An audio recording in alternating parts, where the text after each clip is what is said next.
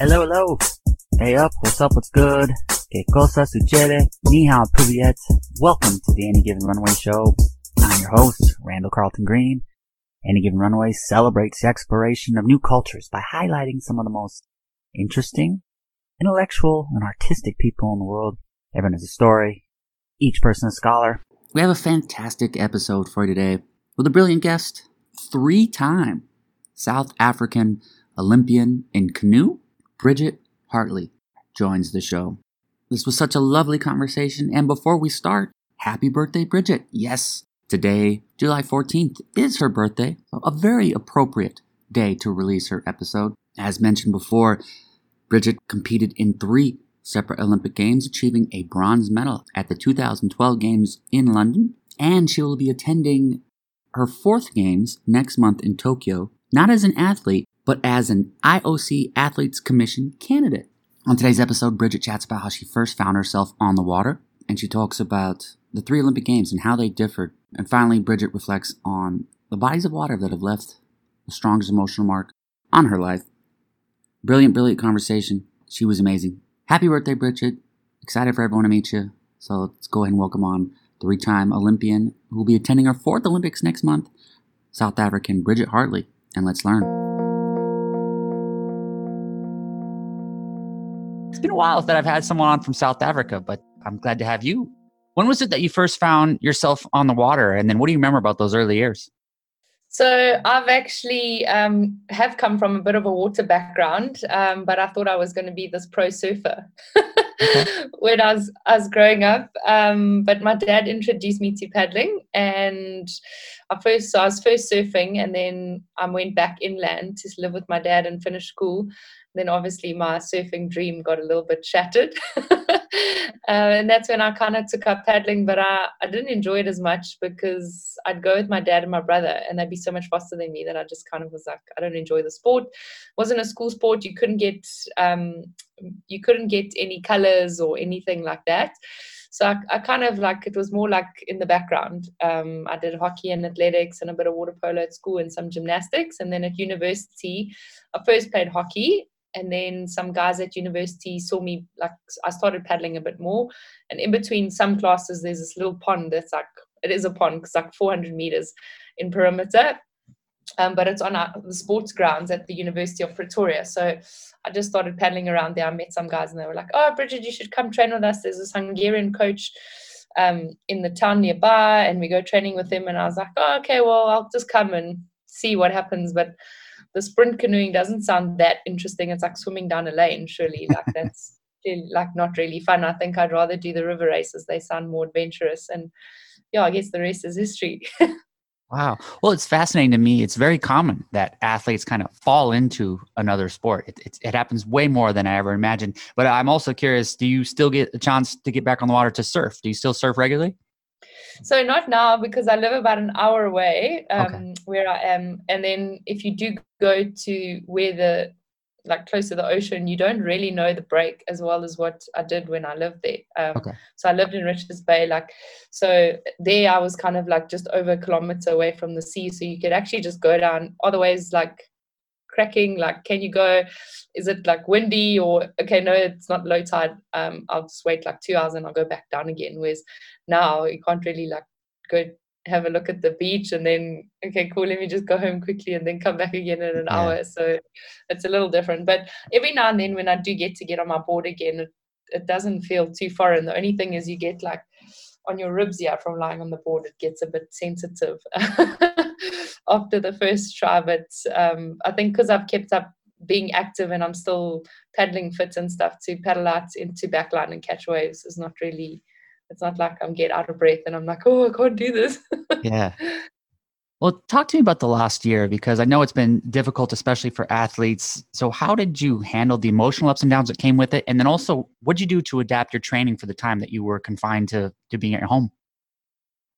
So initially I'd been on a training camp, and I was actually training quite hard still to compete for South Africa. But I think for me, it's one of the athletes that had probably changed drastically. But when we first went into lockdown, I had my own paddling ergo and I had my own gym stuff. So I actually was training 2 to 3 times a day in my house. Like it isn't fun on an ergo, and it's probably not mimicking the same effect as being on water. And yeah, but I was at least training and doing the gym, and so I spent a couple of weeks doing that. And I think only when the official announcement came that it was like, okay, the Olympics is not happening, I was like, oof, well, what do I do now? Like, I have a degree, I'm not going to get a job, and you can't just sit around, and now what are you training for? Nothing. Like, so I think it was quite an emotional roller coaster there, I think, not only for me. And then, yeah, I guess you just kind of take it in your stride. And then I got an online job, and that's kind of taken a bit of priority now. And yeah, now I'm probably only going to Tokyo for my IOC Athletes Commission post, not as an athlete, to compete. And then who is our guest that we have, your co-host on today, that your dog behind you? Doozy. Yeah, he just popped up into the... He decided that he wants to come and join the conversation. So what's his name? Doozy. Oh, wonderful. Yeah, I saw him pop in. I love it. I'm curious on just the physical aspects of kayaking and canoeing. What do you think is the most challenging aspect of that for someone, maybe if they had never done it before? What would be the most physically demanding part? So I think depending on how, like your age, when you actually start, it seems like the balance is probably the most difficult thing. Is that the nice thing in South Africa is you get so many different shapes. Like we've got rivers, so that you have a riverboat that is a lot more stable and you sit deeper in the boat. Whereas if you're in Europe, you probably have most of the paddling crafts are like the slinky, flat water, straight, like let's race down the line type of boat. So if you were to start paddling later, it probably isn't something that would become a recreational sport unless you got these big fat plastic boats. So I think for somebody learning as a beginner, it's always tough by yourself. Like it helps if you can get in a boat with someone and you can sit behind them, they'll keep the boat stable, and you can just learn the motion before. So it's exactly the same, I think, as surfing. Like if you try and learn how to surf, it's so difficult, but once you get the hang of it, then it's the most fun ever. So I think paddling is quite similar, that it's hard to actually like get that balance, but then once you have it and you find your groove, then it's really, really great, because it's not a high impact sport, so something that you can actually do for quite a long time in your life. It's got like a lot more longevity, I think.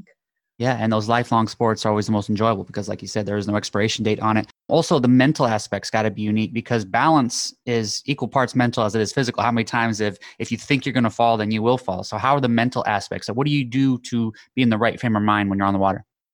So I think that's tough. I mean, as a top athlete, that's like you're always playing with emotional things in your head. Like one day you don't feel like you're strong enough. I've raced before where I didn't even know how I'd made the final because I watched all the other girls. Well, I looked at the times of the other girls' semis, and maybe the wind changed, or we were lucky. I don't even know, but I looked at the times and I was like, how am I even in this final? Our semi-final was so much slower. I don't feel like we should actually be here. And then I came third. Yeah. So I think that your brain definitely can, it can make or break you sometimes, but there's challenges along the way always. Like not only in training and racing. You go overseas, then you have the elements. Like we can get overseas and you all of a sudden have 10 degrees to race in, and we're not so prepared. The Europeans might be, but definitely not South Africans. And then also traveling and like being away from home and all the training camps that you spend out of the country, that's also pretty challenging. What do you know now about the sport that you wish you had known back when you started university? Well, actually, I'm pretty grateful, I think, that I started later. I feel like I've had a bit of a longer career. I've seen a lot of athletes coming up as juniors, racing as a junior, and then they don't last very long, or they don't make it, like, in the big wide world either. I think I was just fortunate to get a Hungarian coach at the time that I did. So he was kind of, like, nurtured me to get a good technique and then introduced me to the international paddling world. And there was a big South African squad. So I think that the channels I took were really great, but I think like some of the athletes I've seen that started as juniors, they haven't made that break in the world, and then they've given up too soon. I think sometimes if you start too young, it can lead to burnout. You need something different. And not many people can say the sentence of, I started late, but I've also been in 3 different Olympic Games. So 3 different Olympic Games, including a bronze in 2012 in London. So first, take me to London. When you think back to those games, what are the top memories that stand out? Well, it has to be standing on the podium for sure. Like you can't take that away, and not many people get to experience that, and it still feels a little bit surreal.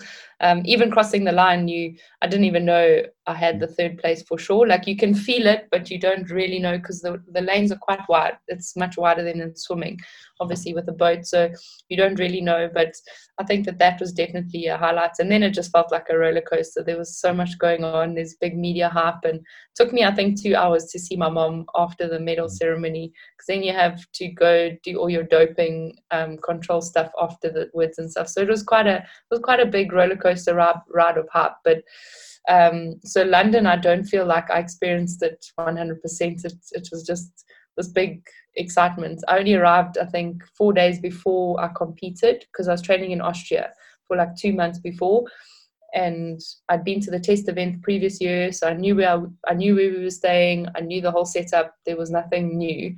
It was just obviously different weather conditions and stuff, but I'd raced there before, and so it just felt like I just needed to arrive and just settle in. And from Austria to the UK, it was such a short flight, so it was easy to do that. How did the three games compare as far as your own personal experience, aside from the winning the bronze? I asked this because so many times I've chatted with Olympians and they say, the first one, it's just a whirlwind. Your head's spinning. You have so many things to do. You're just trying to soak it up. But it's not till maybe the second or third time that you actually get to enjoy it a little better. So how did that compare? So I think I might have had it the opposite way around, that when I competed in Beijing and I was getting in a team boat, it was still a new crew. I had no huge expectation. For me to make it through the heat was just the highlight of my Olympic Games. So we made it to the semi-final, got knocked out. The other South Africans managed to make finals. I watched different events. I was a tourist. I went to the Great Wall of China. I went to loads of things. I partied for 4 nights in a row. I went to the opening and closing ceremonies. So I feel like Beijing, I did it all. I experienced an Olympic Games 100%. And then it was more like I came home and I was like, okay, I want to do this again, but I want to do it to get a good result. And that's when I kind of put my head down and I thought, okay, I'm going to train and see how far I can get. Yeah. Rio, London, Beijing, 3 dynamic cities. Of those 3, as purely as a tourist, which was your favorite? I feel like I have to say Beijing, because it felt like you were in this fairy tale world. Like everywhere you went, the buildings all ended in this like dragon. So it was this like complete different world it was very hard to get around, because they really didn't speak English too well. You caught a taxi and you might get dropped off like a block down the road, and you don't really know that you're as close as you really are to the destination you want to go to. So that was quite difficult, but I managed to be a tourist for about 3 or 4 days. Rio I tried to be, but it was quite tricky, and obviously there was an element of like fear that you could get robbed or something like that. So being a tourist wasn't as easy, or you didn't feel that relaxed. And London, I suppose I didn't really feel the need to be a bit of a tourist. So I really think that Beijing was quite special because of the uniqueness of the country, that the things you see there, like you're definitely not going to see anything similar anywhere else. And you had more of that tourist mindset too, of just enjoying and having fun, enjoying the experience. You've been on some of the most legendary bodies of water around the world. So I want to ask your favorite, but which of the locations have left the strongest mark on you emotionally, the ones that you still think about for whatever reason? So, I mean, a sprint course is basically like a big swimming pool. You have a warm-up lane and a racing lane, which is 2 kilometers long. And so it's nothing fancy, but you definitely do have a place in your heart for certain race courses, because there's a few countries that keep hosting World Cups and World Champ events. So I would have to say that the race course in Hungary, which is where my coach is from, it's a town called Szeged, has probably got a place in my heart for sure, not only because I trained in Hungary a lot, but that was where I qualified for the London Olympics. So it's also where I got my first World Cup medal.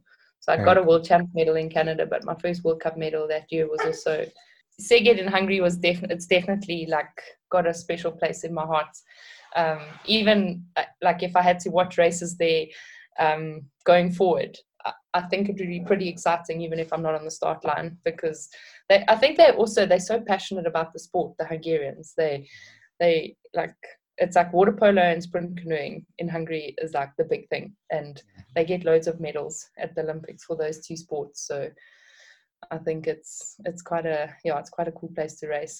Yeah. What do you feel is the biggest life lesson you've learned from the last year?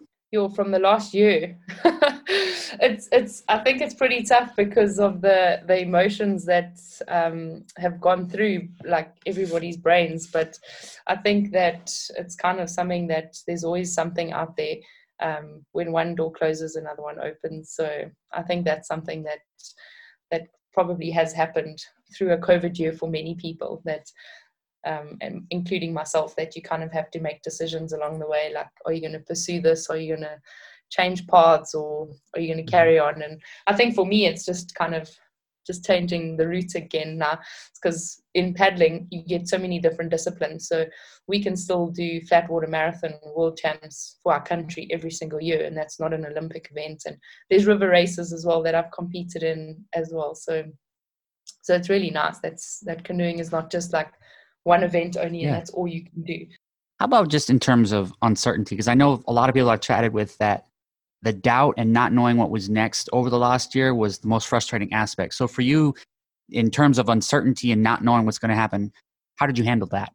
Well, I think that's where I'm quite lucky, is that canoeing is quite diverse, is that you were told that the Olympics is going to be postponed, but it was like, well, should I keep training? Shouldn't I? Well, I kept training, but then I could do local river races or local flat water races around South Africa. So that's what I have been doing. And then it's almost like, okay, that takes you to about 3 months down the line, end of last year. And then you're like, okay, cool, there's another event. Let me just, so I'm carrying on training, and there's still like a big race, maybe next year. Like, so it's more, so I think I've been lucky in that sense, that every couple of months I just reset my brain and goals. And initially it was tough, but now I've just kind of, you just roll with it, because nobody really knows.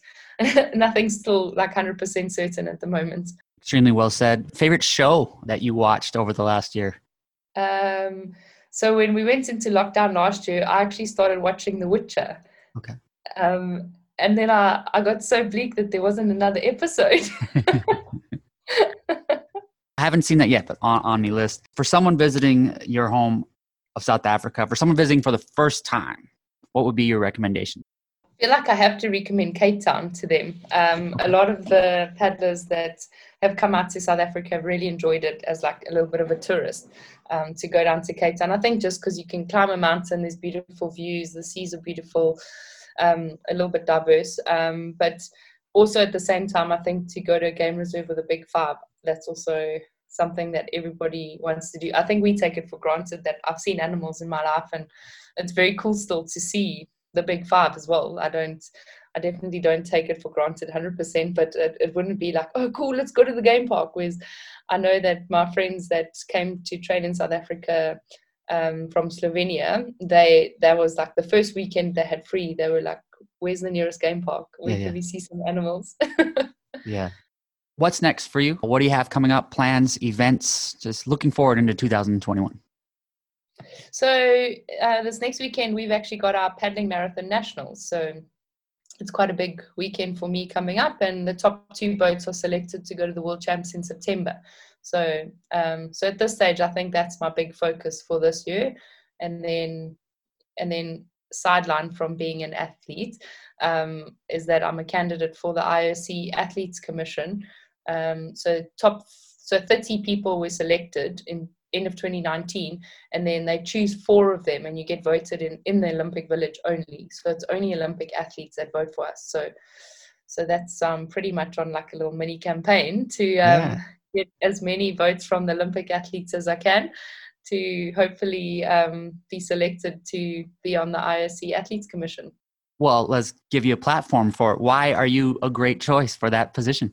Well, I suppose it's just something that's been so close to my heart, and I'm so passionate about the Olympics because of my experience.